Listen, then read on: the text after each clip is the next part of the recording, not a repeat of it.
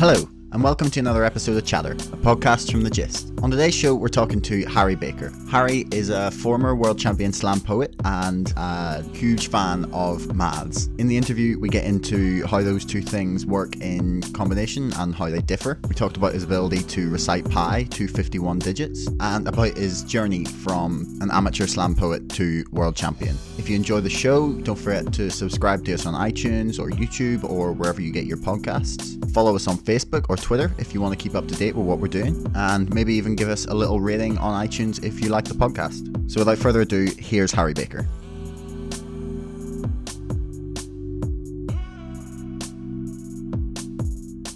So yeah, Harry, thanks thanks for agreeing to come on the podcast. Thanks for having me. It's, Very happy to be I've, got, here. I've got someone like properly famous. I do uh, workshops in, in schools and I have a Q&A afterwards. And so often someone will put their hand up and say, are you famous? and it's such a weird question. Once I just said yes and they all got excited. But like, by definition, if they're asking you that, you know that it's, you're not famous enough. Yeah. Um, Or as if you get like a little certificate or something. yeah, yeah, exactly. exactly. They normally then just want to know if you've got any YouTube subscribers. So Oh, wow. How many do you have? Do you know? not, not enough Too, kids. too, too cool to know exactly. how enough for the kids to be impressed. That's all I know. What, what sort of number impresses people? Um, well, it's, it's weird because already now, for the students, Facebook isn't cool because their parents are on it. Mm. So I'm I'm relatively down with the kids because at least I've got Instagram, Mm. but I'm not quite on the Snapchat wave. And by the time Snapchat's you, dying, man. but like it's big and with twelve year olds. Really? Maybe that's the only people who are still using it. Yeah, so it's sort of like working out how to impress them. And then they're sort of like, have you met anyone famous? And it's so like putting all your eggs in one basket. If you name someone, because I um I went to a literary festival last year and I got to meet Jacqueline Wilson, who was like cool. my childhood hero. Yeah, yeah, And I was Tracy sort of like, as far as fame goes for kids, hopefully that means something. And it's just like blank faces. I was Oh, like, no. unless I've met, and also like my references for like what what counts as famous. I'm like Bieber? I've not- Yeah. met Bieber, so what what is this? Um, so I'm working on it. Um, it's it's nice to be called famous in some respect. I guess. I would, I would consider you at, at the very least YouTube famous. There we go. There we go. the TED Talk kind of solidifies you in my mind as, as YouTube famous. As soon as you've got TED Talk. Okay. I'll take it. I'll take it. so yeah, so I wanted to, to sort of try and understand how you go from being a mathematician to being a slam poet. Yeah. Like what what happened there?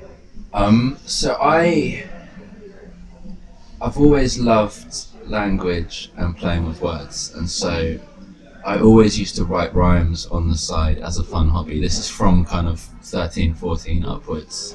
Um, and so at school, that took the form of being in various bands with mates and sort of half rapping, half trying to sing. But you know, the lyrics were what I was good at. Hmm.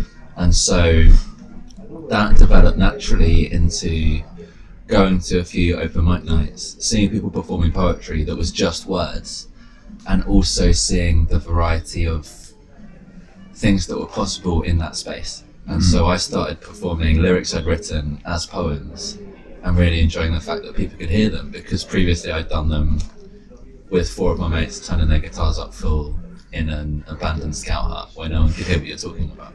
Um, so that was the sort of poetry journey. But alongside that at school, I I genuinely just love maths, and and so it's, it's interesting. I, I studied maths at uni, and there's sort of not a divide in that it's sort of rival gangs, but there's a definite split of people at uni studying maths who are doing it because they want to go into some grad scheme or computing or finance or, or you know for a kind of career point of view, Mm. and then those who are studying maths for fun, which is alien to a lot of people. Yeah. Um, so I always liked maths, but I was also just like a bit of a nerd at school. I quite enjoyed a lot of subjects, um, and so did a lot of sciencey stuff. At one point, was thinking about studying medicine. Didn't know how that would fit with my sort of growing hobby of, of writing and performing on the side. And so part of it was thinking, I want to I want to go to uni still. At the time, I didn't feel like I wanted to study English just because I my love of poetry very much came from the performance side of it and experiencing it firsthand. And I Mhm. didn't know if having to analyze all of the techniques involved would would ruin the fun for me. I mean, I know a lot of poets who have gone through that route, and it absolutely makes it a more rich thing for them. Mm. But for me, poetry was a fun thing on the side, and I sort of wanted to keep it that way. You didn't So want to become thought- too analytical about it. yeah, and so I thought I still wanted to go to uni because I didn't fancy trying to make it as a 18 year old performance poet with no That's experience fair. out of school. But I didn't want to study medicine because I didn't think I'd have time to write poems, and so maths was this weird in between thing that made sense at the time. Okay. What what is it? What what is it you love about maths? Because like I, I I did it at, at, at school the whole way up to, to A level. Yeah. And it was just at that that that final little point where I was just it was just getting slightly beyond my grasp. Like I got Yeah. like I ended up with a B, but with all A's except my the last module, which I Okay, got an F in. yeah, I just, I, I don't know what it was. Yeah, I just like yeah, hit my level of, of like understanding for it. But I still like really enjoy. Um, I wish I could do. This is like a hor- horrible confession, but I really wish I could do like recreational maths, where I just like Okay, sit and do some algebra. It'd probably be quite therapeutic. Have you read the The Simpsons, the Math Secrets of Yeah, the yeah, Simpsons book? I love that Oh, book. it's so good, isn't it? Yeah, especially because a lot of it is. That book made me realise there's more of a link than I thought. I, I always used to say that the two weren't really linked. I like maths because there's definite answers. So I mean, on a very base level, in year three, we had one math lesson where it was like, here's a list of a thousand sums, see how many you can get through, and it was just like really satisfying to like hmm. Bang them out, as as any year three does for fun Yeah. loads of sums. Um, but then, it, yeah, like you say, towards the end of A levels, and then especially at uni, there's another side to it that is a bit more abstract and philosophical, and it's not just about being able to plug stuff into the formulas, and you sort of have to think outside the box. But it's that weird thing of being given certain things to, to play with and use, and the more you get used to it, the more you can be creative within this very rigid kind of thing. I used to love maths because you can get it right and you can try and get 100%, and it Yeah. was a lot more difficult to do that in an essay Mm. because that idea of perfection is a lot more difficult. Um, and then, yeah, kind of treated the two as separate and used to think I wrote poems for fun alongside studying maths. And when I finished my degree, I didn't look at any maths books for a couple of years. And now that I'm doing poetry full time, I've started reading maths for fun, and it's it's, it's fully come around. But it's stuff like the uh, Simon Singh Simpsons book, and there's a couple of others where it's designed to be engaging as well. Because one thing I found was that at university and, and at having a decent maths teacher makes all the difference. Because I had people at uni who were brilliant mathematicians who were at the university to do research, and it almost felt like they were so clever they wouldn't, they couldn't understand why you wouldn't get it. Yeah. Whereas for me, so much of it is about that eureka moment where it mm. suddenly makes sense, and being able to like help someone on that process is is really important. And I know that a lot of people are switched off at a certain point in maths because it's different for everyone how quickly you get stuff. And so I'm really enjoying now, like you say, recreational maths for fun. I mean, I've always loved on a simple level doing puzzles and and that kind of problem solving side of it. I find really fascinating. Mm-hmm. Yeah, it's a, it's a really.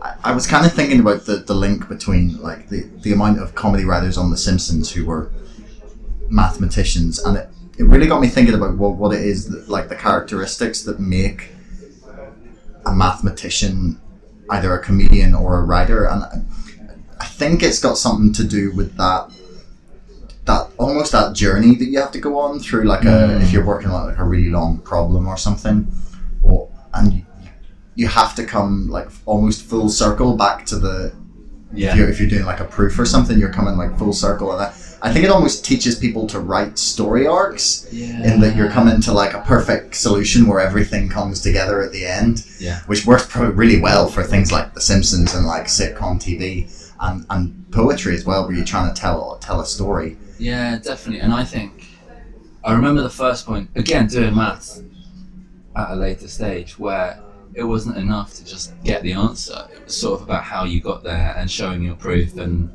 trying to make that elegant as well.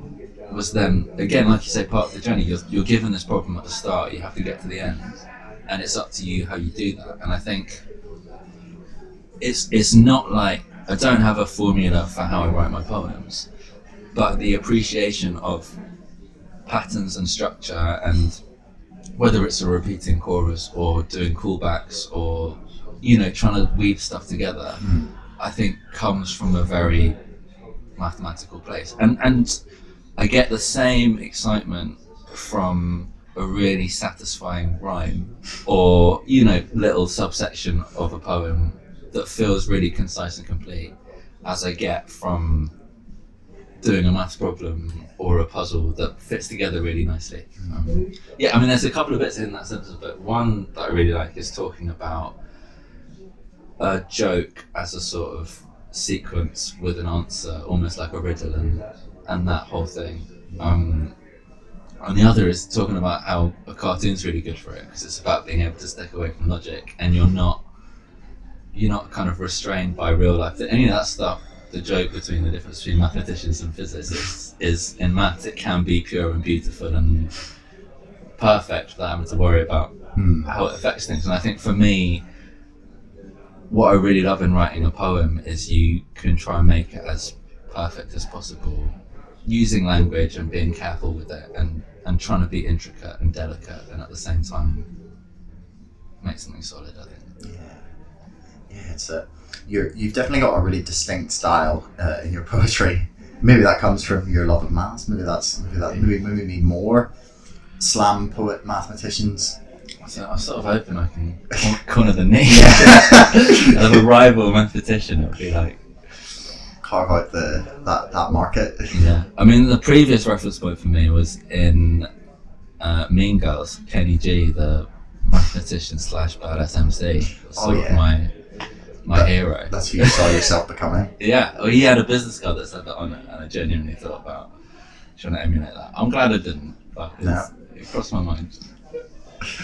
I can, I can, I can, I can. You should, you should go up on stage and, and you know try and incorporate his like rap into one of your poems, or start like that and. s- I would love to, yeah. yeah.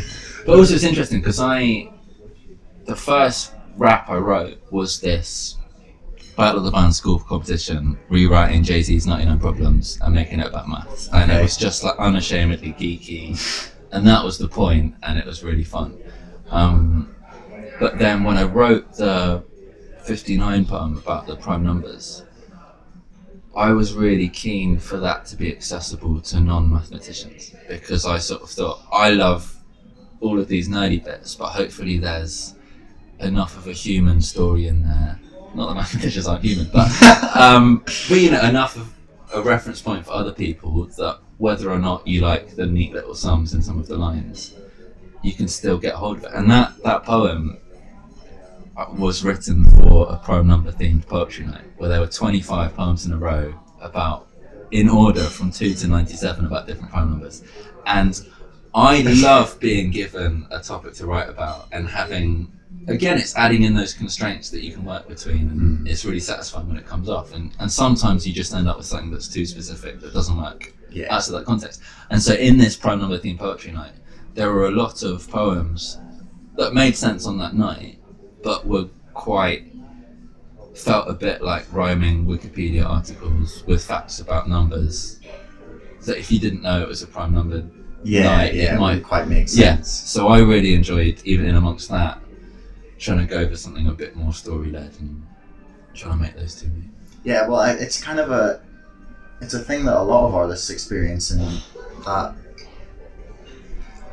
having a really small set of tools can produce the most creative outlets and the Yeah. most like outside the box thinking. Like it was Paul McCartney actually talked about um, the fact that the Beatles for the first, all but the last two albums, um, they had just a four track recorder and the room they were in. Like and they, you know, they brought in instruments and stuff, and sometimes they got like overdubs, but they they really felt that they honed their craft in that room because it was just them and a four track and, and a mic and and that all the bells and whistles can like cloud your creative mind and Mm. you, that there's too many different options that you can choose whereas when your options are constrained you're forced to like think outside the box about different ways you can use what Yeah. you've got Well, I, I know, well, myself included, a lot of poets love trying to write a haiku because it's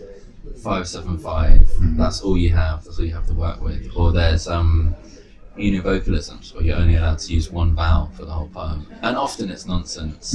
but it's sort of that thing of like within that, what can you do? And by and, and on a broader sense, I I think I've really appreciated that by writing and performing solo poetry, it's just the words that have to carry their own rhythm and emotion and narrative arc and all of that. So that recently, when I've come back to doing stuff with music, I've got a real appreciation of what the words can do by themselves. And so if you're adding other things to that, it's got to add to the overall experience. Otherwise, what's the point? You know, it's not just about throwing as much stuff in as you can, but sort of making it work together. I think.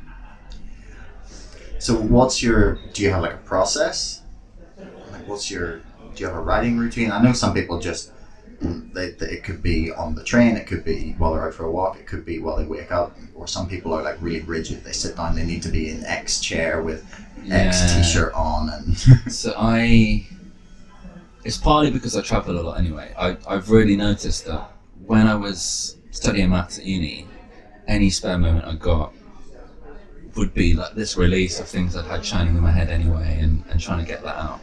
Um, and now I, you know, do it full time. I'm so grateful, but I have more time to give to it. So it's working out how to best make the most of that. And I, yeah, so I've always got a notebook with me. Often it is like by my bedside as I'm going to sleep or wake up in the night with something I just think this is so genius. If I wake up and I've forgotten it, it would be a shame for the world to have missed out. And then you read it in the morning and it's nonsense, and Oh. it's it's always the way. But I so I take a notebook with me and I always make kind of scribbles so that when I do have a day at home by myself, I can then try and slot that together. I think for me, when I'm starting off on a on a poem or a piece of writing, it's sort of a no holds barred splurge of ideas that don't necessarily all connect, but I want to get them all down on the paper, so that then later on the editing process is more of a slotting together and a kind of satisfying thing. I think that's where it becomes a bit more methodical. But I, I like to have a mix of both. I used to just write a poem from start to finish and I'd speak it out loud and wait for the next line to sort of come and if it feels right, it feels right. And by the Mm. time you're finished, because I because I perform my poems out loud, uh, I do often speak them as I'm writing them, and that that does affect it some way. But I think now that I have more time to play with different stuff, I'll often have a few on the go at once and we'll come back. And so it'll often start with a specific line or turn of phrase and then try and sort of fan out and then work out how to get it back into, you know, three minutes or whatever it is. Yeah. I think? Lady Gaga used to say that she would splurge for like an hour or two, just endlessly on the piano, singing everything, and then edit for two days. Yeah, yeah, it's that kind of thing. Um, and yeah, so I I do some music stuff as Harry and Chris. That's I'm basically comedy rap, but it's it's really fun.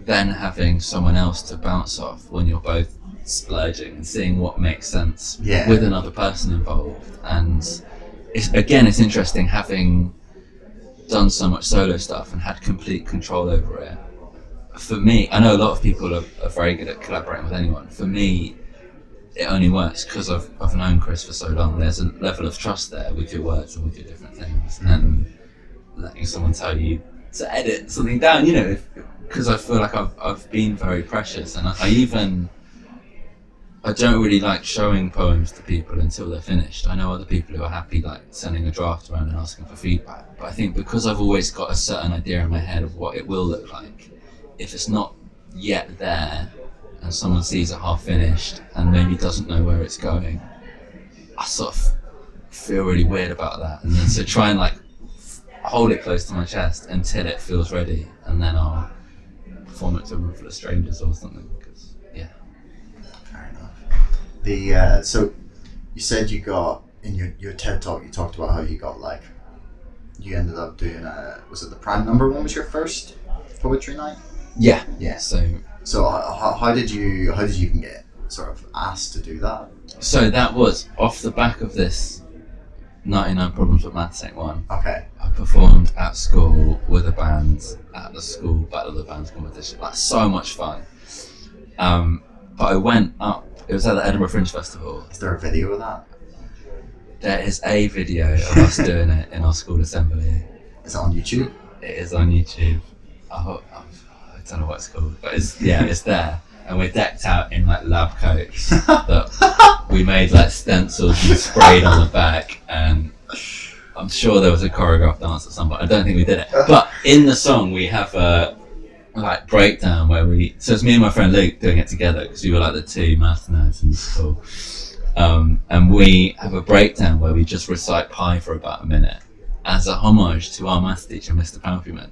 And this video is amazing because he's in the room and we're pointing at. And I've performed it since, and most of the time it's fine because it's just random numbers, digits of pi. Once, to my shame, I sort of lost my place and forgot, and then realised that no one cares and you just carry on. But at this point, doing it, there was so much pressure because we could see our math teacher like counting along after 50 digits to check sure we You got go it into fifty digits. yeah, yeah. we were so What? pleased with ourselves. and uh, How did you go about that sort of like memory? so again, that was interesting because as a writing process, it's already there and it already exists. Mhm. But I would break it down into sections, and the fact that five and nine sort of had a half rhyme, and just looking for different patterns. I could I could still do it now. Is three point one four one five nine. Two six five three five eight nine seven nine three two three eight four six two six four double three eight three two seven nine five oh two double eight four one nine seven one six nine three nine nine three seven five one oh five. So that's fifty one. That's 51 fifty-one places. All in little chunks that sort of match. each other. So it, Man, that's like a claim to fame that you can recite pi to fifty-one digits, like let alone like half rap pi yeah, to so fifty-one it's really. So we so we did that in school and like loved it, and it was fully like a high school musical moment where like the slightly nerdy kids became heroes because they went up on stage and just owned it. But I went to a poetry open mic, and after the Edinburgh Fringe, I was up there like with my mum and dad to see some comedy for a couple of days, and we had an afternoon off. And I now really appreciate this, having performed at the Fringe. We just like went to something that was free and thought we'd try it out. Um, and there was an open mic, and there was basically not enough performers, so I thought I could get up on stage and did the 99 Problems rap by myself without the music. And I don't think it counts as a poem because I was very much like nodding along in my head to the kind of Jay Z instrumental that I was imagining. But it just so happened the guy who ran this open mic was from London and was running these themed nights. So every month they had a different theme. And the one that was coming up was the prime number themed night. And so in his head, he clearly thought, this guy loves maths and does poems. He's perfect fit for it. Um, and that was great because then I had, I think, three weeks to work on it.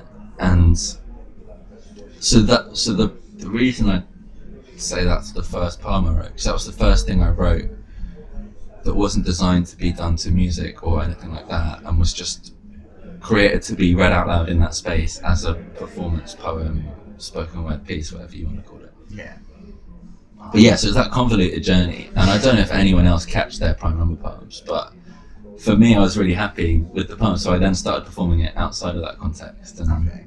So where, where did you go from that? Like you, you finished that night. You said, did you win that that night? Did you? yeah, so Yeah. I became the prime number poetry guy. Yeah. um, and and so I was, and I loved it, and I love the feeling of people listening to every word and laughing at a bit if it's funny, and you're allowed to stop and let that happen, and then carry on. And actually, it's not, you know, because I was listening to a load of hip hop and rap stuff where an element of it is the lyricism, but a lot of it is is your natural flow or sounding cool or all of these other things that didn't come as naturally to me. You know, I loved the words, and, and that was the driving force for me. So I started going to more open mics, and again, seeing the different things that were possible.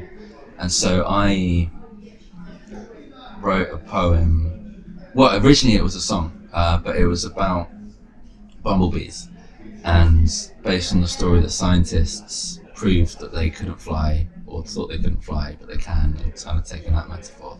And so I had these two poems, and it was as I was finishing sixth form. I basically had a year before going to Bristol Uni where I went round the poetry open mic scenes, taking it in turns to perform these two poems about prime numbers and bumblebees, non-stop.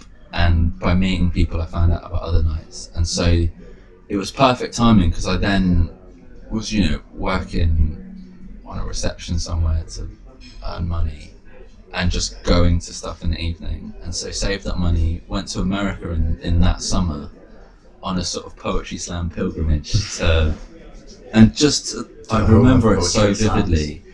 I just Googled Poetry Slam America, very naively. The top four places that came up was Chicago, where it all started, then New York, that's got a really cool scene, San Francisco, super artsy, and Austin, Texas, for some reason, in amongst that. And so I just thought I'll go to these four places, having no idea how big America is. I was about to say they're all nice Like- and close to each other. zooming about on a plane in between them. It felt like four different countries. Spent two weeks in each, and again was so grateful that I was welcomed there as the like shy, awkward British kid who, for the first time, was told that I have an accent, and you know, Yeah. just like so naive, but I loved it, and so sort of. But again, it was because it was developing in terms of poetry was entwined with growing up as a teenager. It for me, it's hard to differentiate the two. So I sort of put a lot of developing in self confidence to being able to be on stage at that time and be out there by myself, meeting people, because that didn't necessarily come naturally to me if I wasn't going to a night. I had to kind of push myself out there. Yeah. Um, and so then I came back, started studying maths at Bristol with this new enthusiasm of wanting to perform. And actually, growing up in London was perfect for going to open mics and stuff, but it's a big place and it's quite hard to feel that sense of community quite as easily. Whereas in Bristol, there's a few brilliant, well, when I started, there were a few brilliant nights where everyone went to each other's nights, made sure they didn't overlap. And once you've done a few, they're excited there's a new poet in town and they sort of take you under the wing. I mean, now there's loads of brilliant stuff there, so I don't know if it's possible for it to not interlap. Uh, but I kind of really appreciated having come from London to be somewhere like Bristol, which really kind of nurtured that. And then also having four years of studying where I could still call myself a student, do poetry as a hobby. Hmm. And it was in my final year at Bristol that the talk got shared on TED.com that kind of helped that blow up online. So that then when I graduated, I had enough momentum and an idea of what I was doing. And that was when the book came out as well. So it all kind of fell into place. So I just about didn't fail my math degrees, go through, but could go into the poetry like full steam ahead. So how, how many years ago was was the book? Uh, so the book was December 2014, so Okay. coming up to three years. Okay. Um, so graduated two and a bit years ago. Okay. Um, and yeah, so that and that book was just all of the poems I'd done up until that point. But because I'd been up to the Edinburgh Fringe twice, then I'd learnt about structuring it as an hour-long show and how actually, because all of it comes from an individual poem after the other, and then working out the narrative that links them together is usually I wrote this and then I wrote this and then I did this and wrote this. But thinking about what the common themes are and how it fits together. And again, because a lot of it was coming from my personal experience, there's a lot of natural coming of age, finding your place in the world, learning to love yourself as a theme because that's what I needed to be working on myself. And, and so, what I really love is now I get to go into schools and perform these either to you know year 11 and sixth form, which is the age I was writing it, or even down to year seven to sort of try and like, hey guys, poetry's fun. Yeah. You know, just presenting it in a different You way. could be cool and be a Um, poet yeah, mathematician. and and it's it depends. Some of get booked by the English department. If it's ever the maths department, they're always really keen to be like, "See, guys, maths, not just maths." Um, but yeah, yeah. So I so I really love putting the book together because again, I'd always written stuff to be performed. So the idea of putting it down on the page was quite a strange one. Um, but it meant I had to go back through these old poems and, and work out which elements of it because there's certain ad libs that I'll do every time I perform a poem that feel like they're as much a part of the poem and so in the end the book keeps a lot of the introductions from the, the Edinburgh shows because I wanted to give them context and having it just as a flat out anthology Yeah. again I think it was about me not being willing to give up that control I wanted people to read them knowing where they'd come from Yeah. because I didn't want, and I've, I've learned to relax about it. I don't think you can necessarily read it wrong, but I, I wanted people to have as much of a chance as possible to know where I was coming from, so that hopefully the poem would make more sense. Yeah. Yeah, well, there is the, to, to an extent, people are, are always going to find their own experiences in, in, in the words. It's the same, you know, different songs can mean different Yeah. things to bits. Like, like, the, like, for example, Coldplay. Coldplay to some people sound horrendously depressing, and to other people, like, magically uplifting. Uh, it, I think it probably depends on the context of, of whatever you're, you're coming from, but it, I, don't know, I do. I like the idea of, of you kind of contextualizing what you were trying to articulate almost, and what you were kind of going through when you were when you were first writing the poems, because it probably helps to, to give people a better understanding of where you were coming from. Yeah, and I think, and I think there's a sliding scale of, for me, still live performance is my favourite thing to do. And, you know, I hope people still come to gigs because it, it does feel different. And then there's videos on YouTube that are quite good at capturing that, especially in a live context. If I'm ever doing a piece to camera with no one else in the room, that to me still feels awkward because I don't know where to look or whether to pause for a reaction that doesn't come or, or those kind of things. And then in book form, it's amazing because you're not even there when it's being digested and you don't know if someone's uh, flicking through it on the toilet or has put time aside to to read it through for the first or second time. And and again, I know I've had messages from people, especially in the states, who have performed my poems as part of like public speaking competitions, and Yeah. that's really interesting because you know they don't need to have lived my life to have that context, but then they take the poem and make it their own, and it then exists beyond just you know when I started, it was just about word of mouth, and I'd perform at an open mic and find out about another one, and that's how it worked, and and so with things like the TED Talk on YouTube, it means I can get booked to play places by people I've never met before, and it. I don't know. Without the internet, it's hard to know how I do this full time because it's so interlinked with it. Do you think that's made it easier?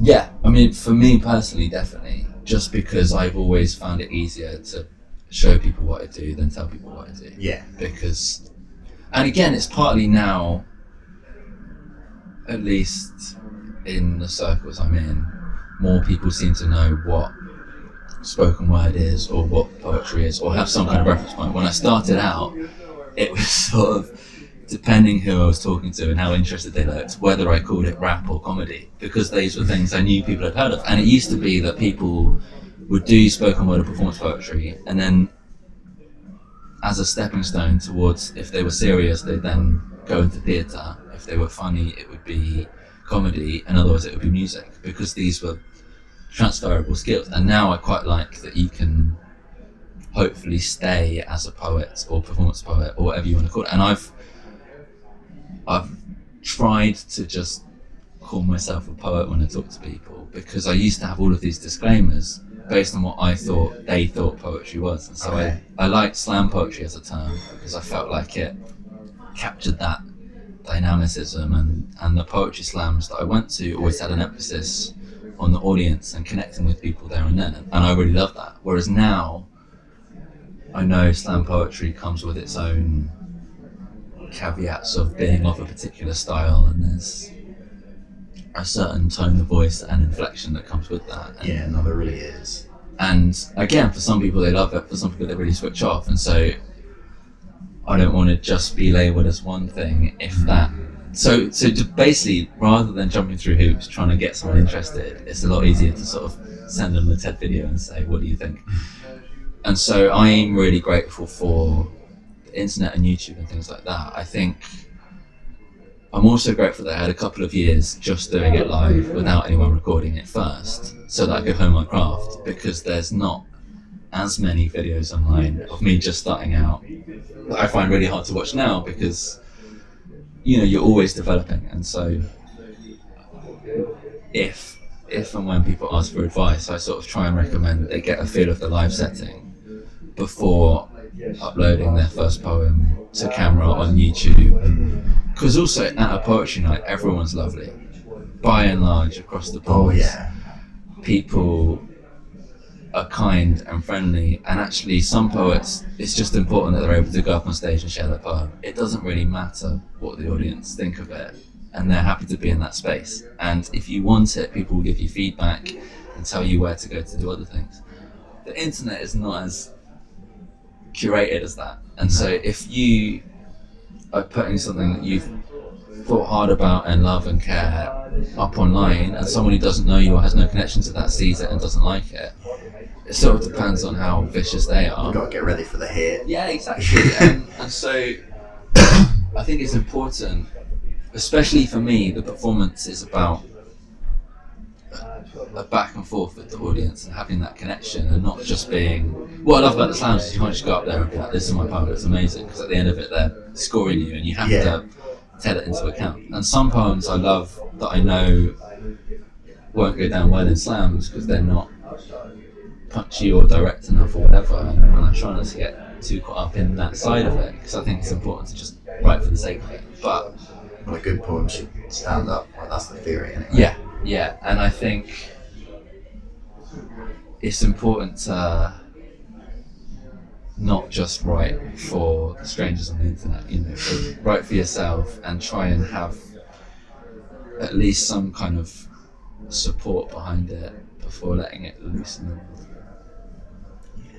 So if, if people haven't uh, heard of poetry slams or don't understand the the concept, do you want to do you want to sort of give an idea of the Yeah. format and, and like explain? Yeah. So the reason I went on a pilgrimage to Chicago was that it started out in a place called the Green Mill Jazz Club. It was about 30 years ago. There was a construction worker called Marc Smith who basically wanted to make it more accessible to people in the audience, and and it was against the idea that poetry was just for the literary elite or people who had studied it at a high level, and so people took it in turns to read their poems. People in the audience held up scorecards and voted for their favourite, and if you got the highest score on the night, you were the slam champion for that evening. Over time, that's become a bit more structured, and so it's normally a three-minute time limit to your poems. There's five people in the audience holding up scorecards. Take off the top and the bottom in case someone's biased, and you have your score out of 30. Uh, that being said, I lived in Germany for a year. Because of the difference in language, they often have like a seven minute time limit. And I've been to slams where they just get two people up afterwards and people cheer for their favourite. So that's nice because that takes away that moment of you pouring your heart out and being given a three. Because that's horrible. Like, Oh man, the, the, the, the disparity in judging quality is, is the one weakness. yeah, of the yeah, yeah, definitely. And also, You see people like you see something go up. Uh, you- you're watching. I've been to a couple of poetry slams with my girlfriend. Um, she's a she's a she's a poet too, um, and she, she sometimes she like maybe I'm biased about her, but like other people, and you get it's like wow that was that was brilliant, and someone gives it like a six, and you're like what? yeah, You're, like, yeah, yeah, you, yeah. you're holding it upside down. at a nine. it's crazy and and that's part of part of the fun of it is letting go of the super competitive side of it because it's so ridiculous. And someone may not get it someone may love it. Also the scores just generally go up as the evening goes on because people get a bit drunk. Like that's an accepted thing in slam poetry people talk about score creep and they talk about if you go on first you're not going to win. So there's enough like reasons why it's hard to take it seriously that I think make it brilliant. And I really love slams, and I encourage people to get involved in them. But I also encourage people to do other events, open mics, that kind of thing. And nowadays, I really enjoy getting to do longer sets because I'm not worried about whether I'm going to go over three minutes or not. And I'm allowed to do a sort of long, rambly introduction, and it's just a bit more indulgent. You know, what was good about starting off doing slams was it Feed the ego a little bit. yeah, it meant it forced you to edit a bit, and it forced you to actually have a poem that could stand up by itself without describing where you were when you wrote it and that kind of thing. And so I really love that process, um, and it it feels like a bit of a rite of passage. There's a lot more younger performers that do slams, possibly because older performers are fed up of people judging them when they realise they can just do it elsewhere. But I think it's yeah, it's a it's a good alternative, but it's not there to take the place of other poetry. I think it's a great thing alongside it. Do you how would- how would you describe your like own style of, of, of poetry? If you had to like sum it up for someone, we'll put all the links to like your videos and stuff. in- Yeah, in, so the I description. one running theme I've always tried to write in a hopeful way, uh, and it's partly just because that reflects my natural disposition.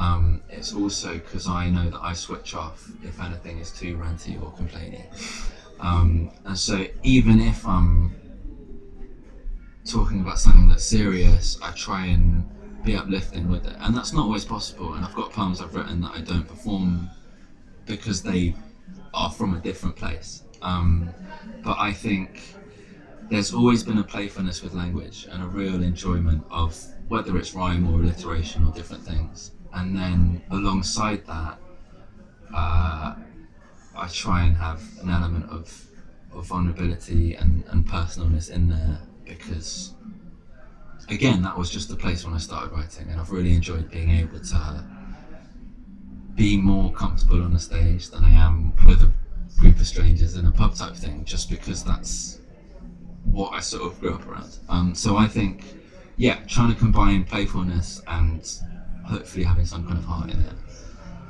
And it's interesting because I'm writing now from a very different place. You know, a lot of my poems came from being that awkward teenager finding their place in the world and hopefully I mean I say in one of my poems I'm not a teenager so I can't be an awkward teenager I'm still pretty awkward uh, but you know I'm in a much more comfortable happy place and it's working out how to write from that with the same integrity and not just trying to take myself back to where I was when I started Yeah. um, so yeah so there's there's a definite playfulness some poems are just there to entertain but hopefully there's enough of a, a heart in it as well that it's worth listening to more than once So how did you end up at the, the World Championship? so that In- was was it Paris? It was in Paris. There was uh, the longest running slam in the UK. Uh, it's a slam called Farrago in London. That, by virtue of being the longest running, was the one that they approached from the World Cup of Slam. Because in Paris they got funding to bring poets from lots of different countries. Um, and again, this is one of the weird things about slams. I'd been to local slams in Bristol where I deservedly comes third because on the night I was the third best performer in the eyes of the five random judges, and that's fine. Uh, but I went to the It's a subjective art form. yeah, yeah. that, yeah. and I went to the the UK Slam run by Farrago because it was in London. I was in London. Uh, I'd won a slam the month before the meant I'd qualified uh, and performed and won on the night, and was then told afterwards that you get to go to the World Cup now. so you didn't UK know before you, you I'm pretty sure now? I didn't. I definitely didn't like take it in or think that it might happen because whatever. Um, and it's interesting because there's there's a couple of slams around the UK that there's I mean there's two main ones that call themselves the UK Slam and it's weird that this one is the one that sent it to the World Cup and there's, there's all sorts of politics involved. There. um, As there is with everything. yeah. So I I was really grateful to get to go to Paris, and again, given how difficult it is to judge poems in the same language, was just very happy to not think about how do I make sure I get a higher score from these random French judges than the guy speaking Italian after me and, and that kind of thing.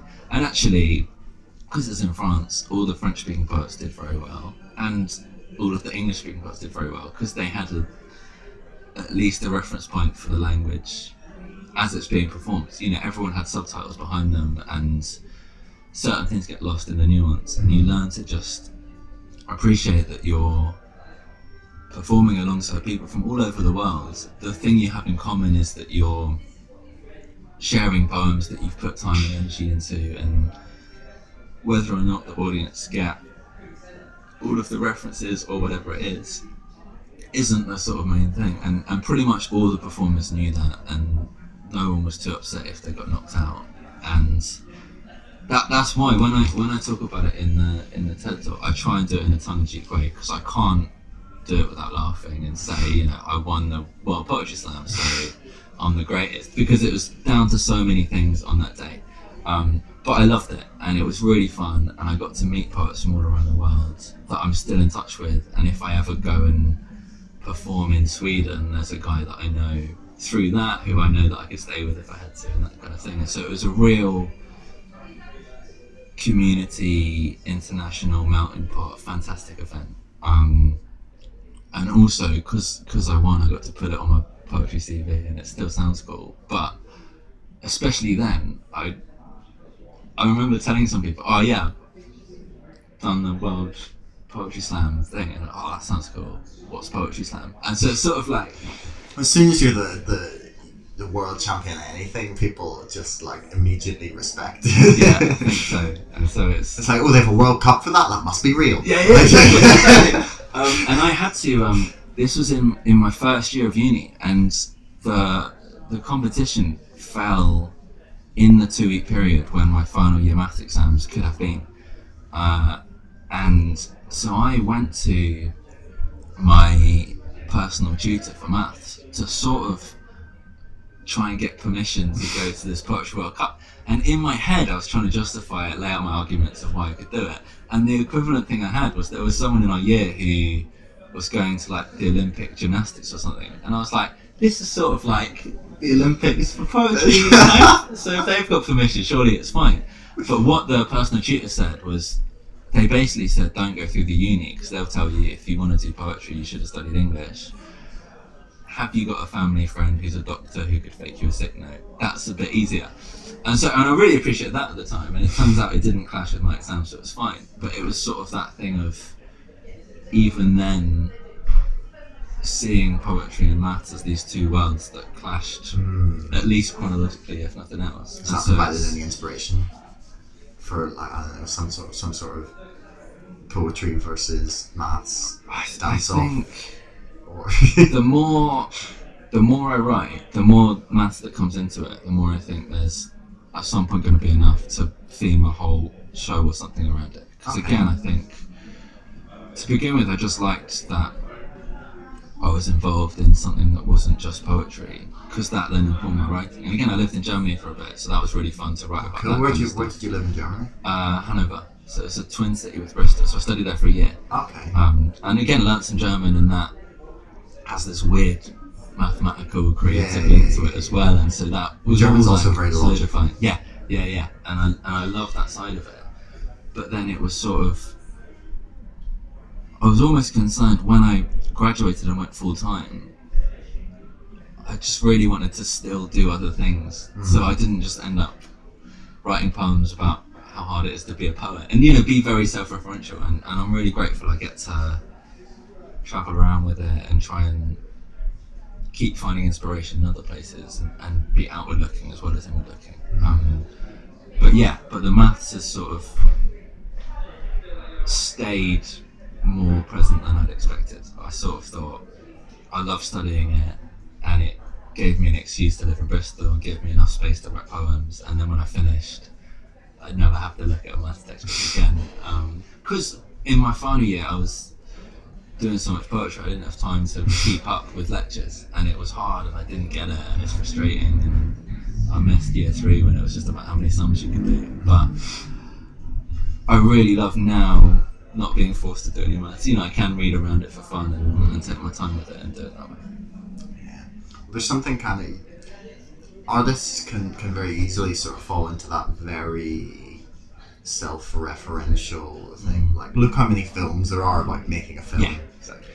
Or there's that uh, Charlie Kaufman film adaptation, which is about it's got it's got Nicolas Cage in it, and it's Nicolas Cage playing Charlie Kaufman, the screenwriter, and his twin brother. So Nicolas Cage is two people.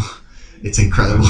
Double cage. you, can't, you can't you can't go wrong with that. Like, um, and essentially, it's about the film is about him trying to figure out how to adapt a book into a film. Yeah. and it's, it's very easy to get very, very, very meta in it, and and I think that yeah, it's it's it's almost a difficult trap to escape because that's what you're living like every day Yeah, yeah, if you're trying if you're trying to write. And when I started, the blanket piece of advice was you write about what you know. And especially for me, that was really helpful at the time because I was listening to a ton of hip hop from the States, which very much wasn't my life. And I didn't want to be writing songs pretending to be from Harlem or whatever. Like you're not Ice Cube. Yeah. I tell myself that every day.